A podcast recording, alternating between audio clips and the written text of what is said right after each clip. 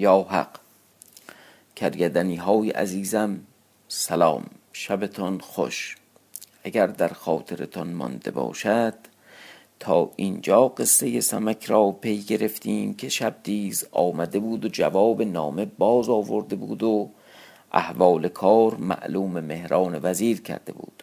مهران گفت ای شاه ما را رسولی باید فرستادن و احوال دانستن که خود به چه کار و مسلحت می آیند و چه می خواهند ما از آنجا کار ایشان بسازیم. و ما راوی داستان قصه را چنین ادامه می‌دهد که فقفور گفت نیک می‌گویی. کرا فرستم که او سخن تواند گفتن از پهلوانان لشکر؟ مهران وزیر گفت پهلوان لشکر ما شیرفکن است. او را نشاید فرستادن. مهران وزیر این گفت و مقصود مهران وزیر خود چنان بود که با شیرفکن عهد کرده بود نیز او را به پادشاهی می نشاند و دفع کرد و گفت ای شاه پهلوانی دیگر بفرستیم. پس از پهلوانان یکی بزرگ بود نام او کرمون. مهران وزیر گفت او را بفرستیم. و این کرمون با مهران وزیر دشمنی داشت. از بهر که طاعت وزیر نمی برد او را نامزد کرد و با دویست سوار بفرستاد. شاه بفرمود تا نامه نویسند و در آن نامه یاد کرد و گفت این نامه از من که فقفور شاهم به ارمنشاه پادشاه ولایت ماچین ما می‌خواهیم که بدانیم که کینه و اداوت ما از چیست و از کیست. بدان آگاه باش که در روزگار پدر من هر پادشاهی که در ماچین بود خراج به پادشاه چین می‌داد. چون پدر من به پادشاهی قرار گرفت پیروز شاه پدر ارمنشاه را که پادشاه ماچین بود با پدران من دوستی بود. بدین سبب پدر من خراج نخواست. چون نوبت به ما رسید از بهر حرمت پدر خیش نخواستیم و طریق دوستی گرفتیم تا این ساعت.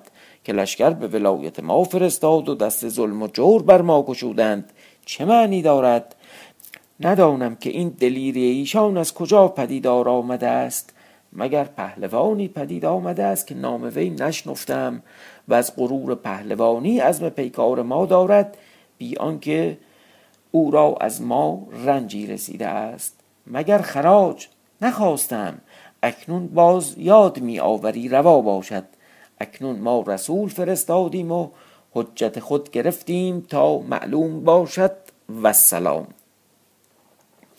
چون نام تمام کرد بر شاه عرض کرد.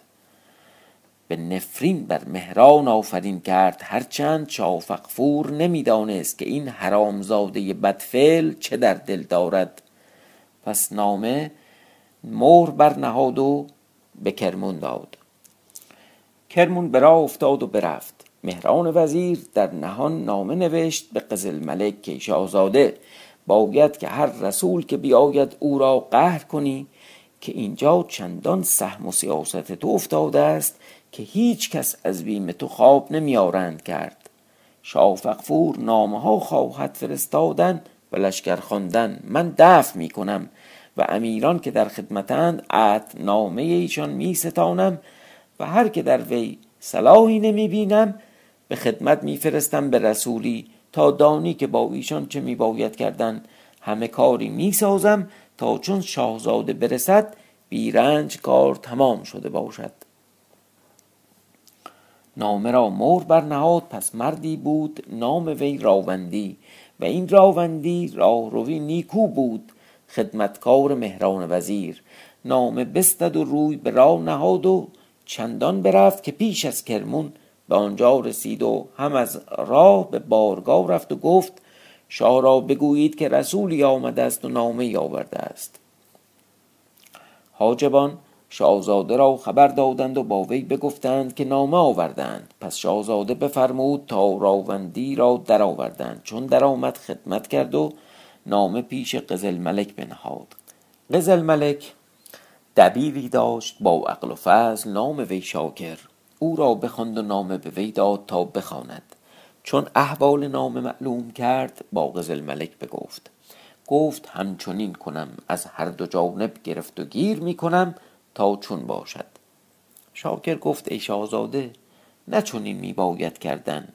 زنهار تا به گفت و نامه وزیر خود را بدنام نکنی که هرگز هیچ پادشاهی رسولان نرنجانیدهاند. دیگر تو به ساز آن می روی که داماد فقفور باشی. هر که به طلب دامادی رود بر این سیرت نرود.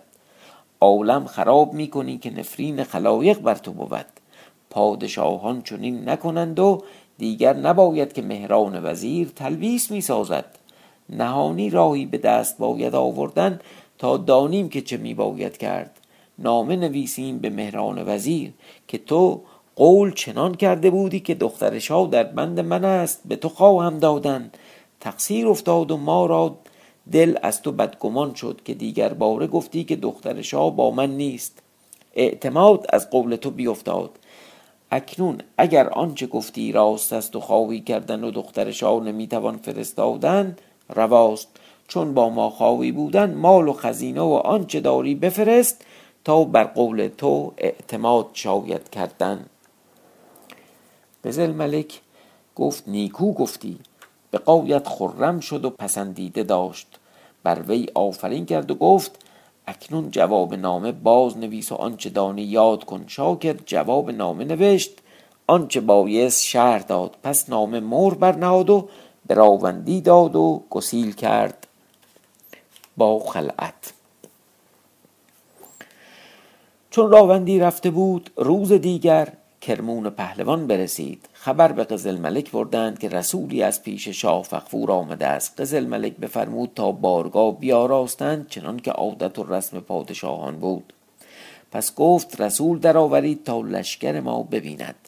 کسی برفت و کرمون را از راه به بارگاه آوردند.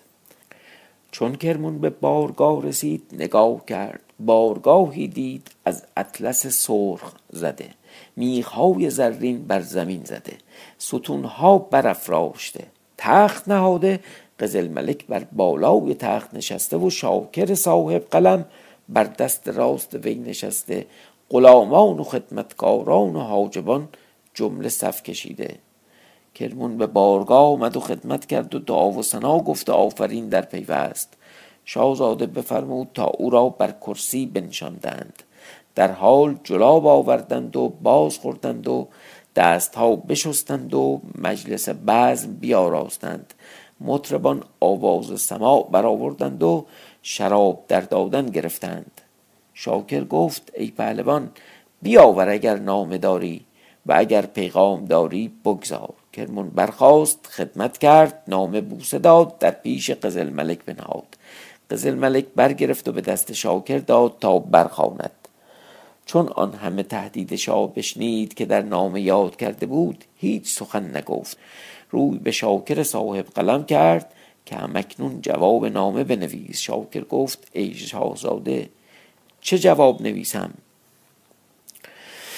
قزل ملک گفت بنویس که احوال پدران ما و خراج دادن و ستدن ایشان دانند ما ندانیم. ایشان ایشان بودند رفتند. ما ما هستیم و باشیم و اگر از پدران من نخواستی از تو بود. اگر خراج بخواستی یا بدادی یا جواب تو به زخم شمشیر باز دادی این خود رفت.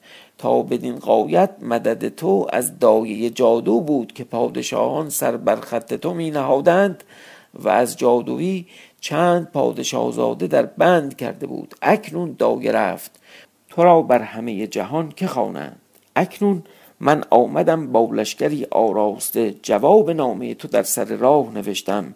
باید که چون نامه من بر تو رسد دختر خود محبری با تجملی بسیار و مالی فراوان و خراج ده ساله بفرستی تا من تا من هم از راه بازگردم و اگر نه جنگ را آماده باش که ما در مرغزار گوران نشسته ایم تا رسیدن شما باشد. و این مرغزار گوران جایگاهی بس فراخ و چشمه فراوان و گیاه بسیار بود. چون شاکر از شاهزاده معلوم کرد که جواب نامه چون می باید نوشتن در حال نامه نوشت صد چندان که قزل ملک فرموده بود مور برنهاد و به کرمون پهلوان داد با خلعت و گسیل کرد.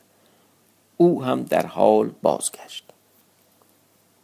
اتفاق ایزدی چنان بود که سمک و شغال پیلزور و زرند جراح و آن ایاران که از بند و زندان بیرون آمدند و قلبه و آشوب قزل ملک در شهر افتاده بود از دادخواهان در سرای فقفور قلبه برخاست. پس احوال با فقفور بگفتند که زندان را بشکستند و ایاران را ببردند. شاه فقفور از دلتنگی که بود گفت چه جای ایاران است؟ مرا چندین غم پیش آمده است که با ایشان نمی پردازم دانم که مرا هم غم از خون ایشان است که به ناحق ریخته شد. پس سمک و شغال پیلزور و دیگران در زیر زمین می بودند در سرای محرویه. و جهان در آشوب افتاده. پس در آن حال راوندی باز رسید و پاسخ نامه مهران وزیر باز آورد. مهران نامه را برخواند و کس فرستاد و شیرفکن را حاضر کرد و نامه بر وی خواند.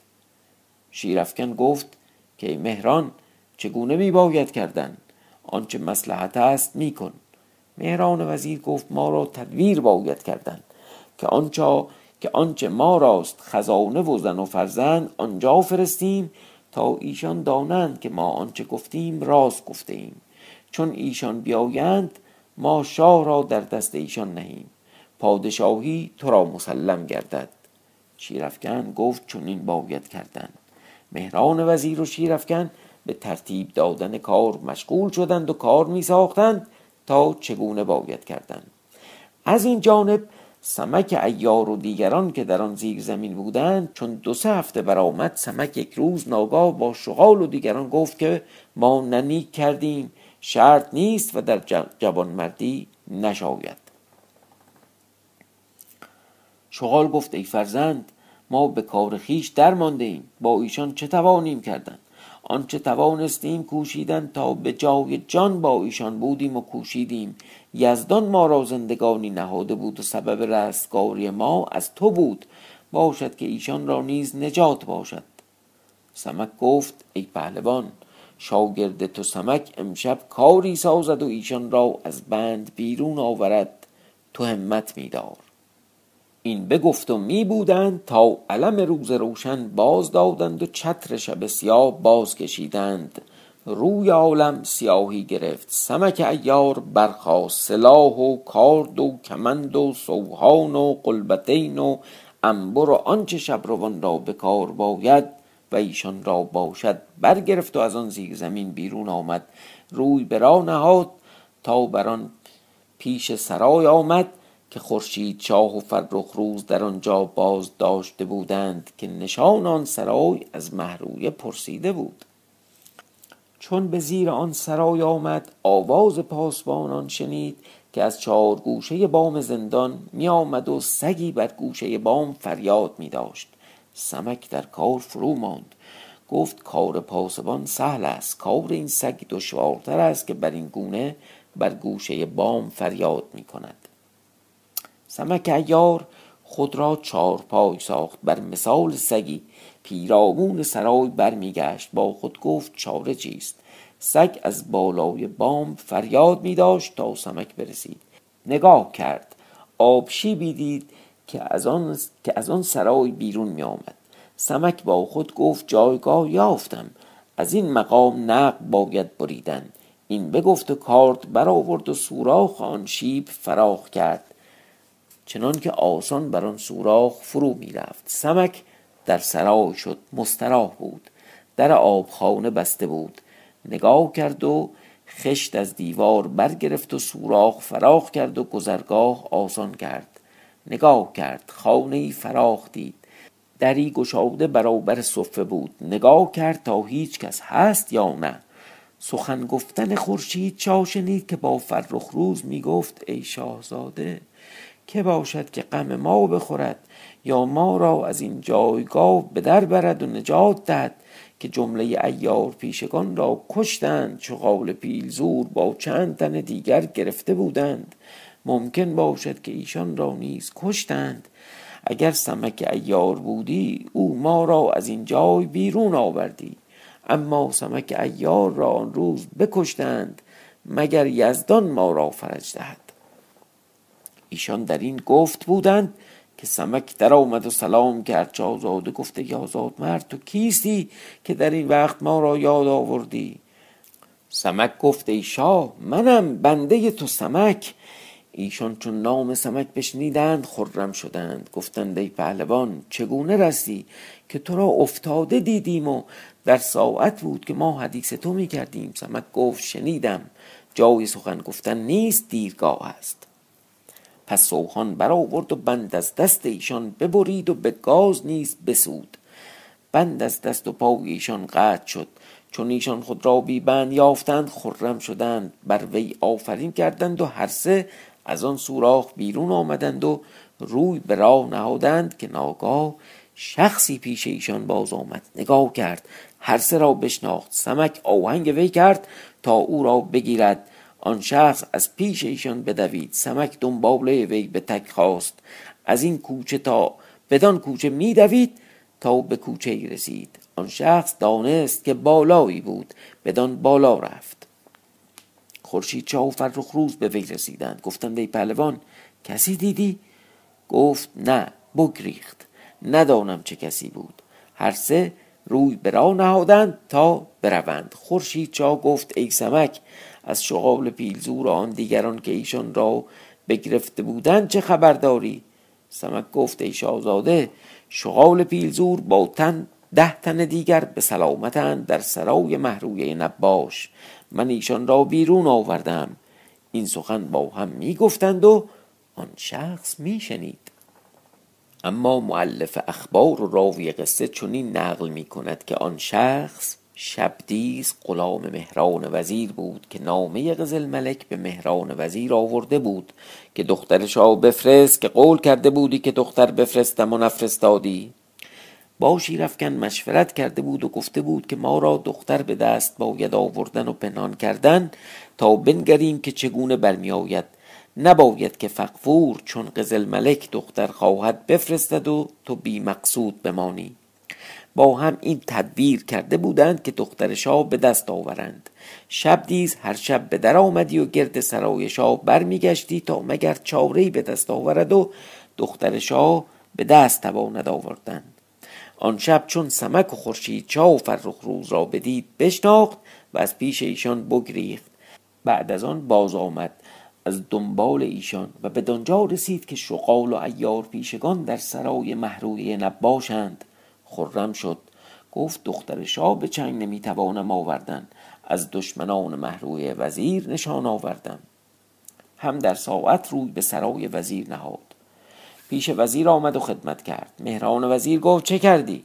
گفت ایوه الوزیر هیچ گونه راه به دختر نمی‌توانم بردن اما خبری دیگر آوردم. خورشید شاه و فرخ روز را از بند بیرون بردند. مهران وزیر از جای برآمد. گفت چگونه بود؟ ایشان را که برد؟ گفت ایشان را سمک ایار برد. مهران وزیر چون نام سمک شنید بهراسید گفت ای شبدیز چه می‌گویی؟ سمک زنده است؟ نه او را در بارگاه بکشتند؟ چگونه زنده شده است؟ شبدیز گفت جایگاه ایشان نیست به دست آوردم. در سرای محرویه نباش می باشند جمله ایاران با خورشید چاه و فرخروز و دیگران. مهران وزیر خرم شد. گفت ایشان را از پای بر باید داشتن که قومی شوخند و عظیم. در این اندیشه بود تا روز سر از دریچه عالم برآورد. مهران وزیر به خدمت شاه آمد. در حال زندانبان به فریاد آمد که ادامه قصه بماند برای فردا شب. انشاءالله به قید حیات.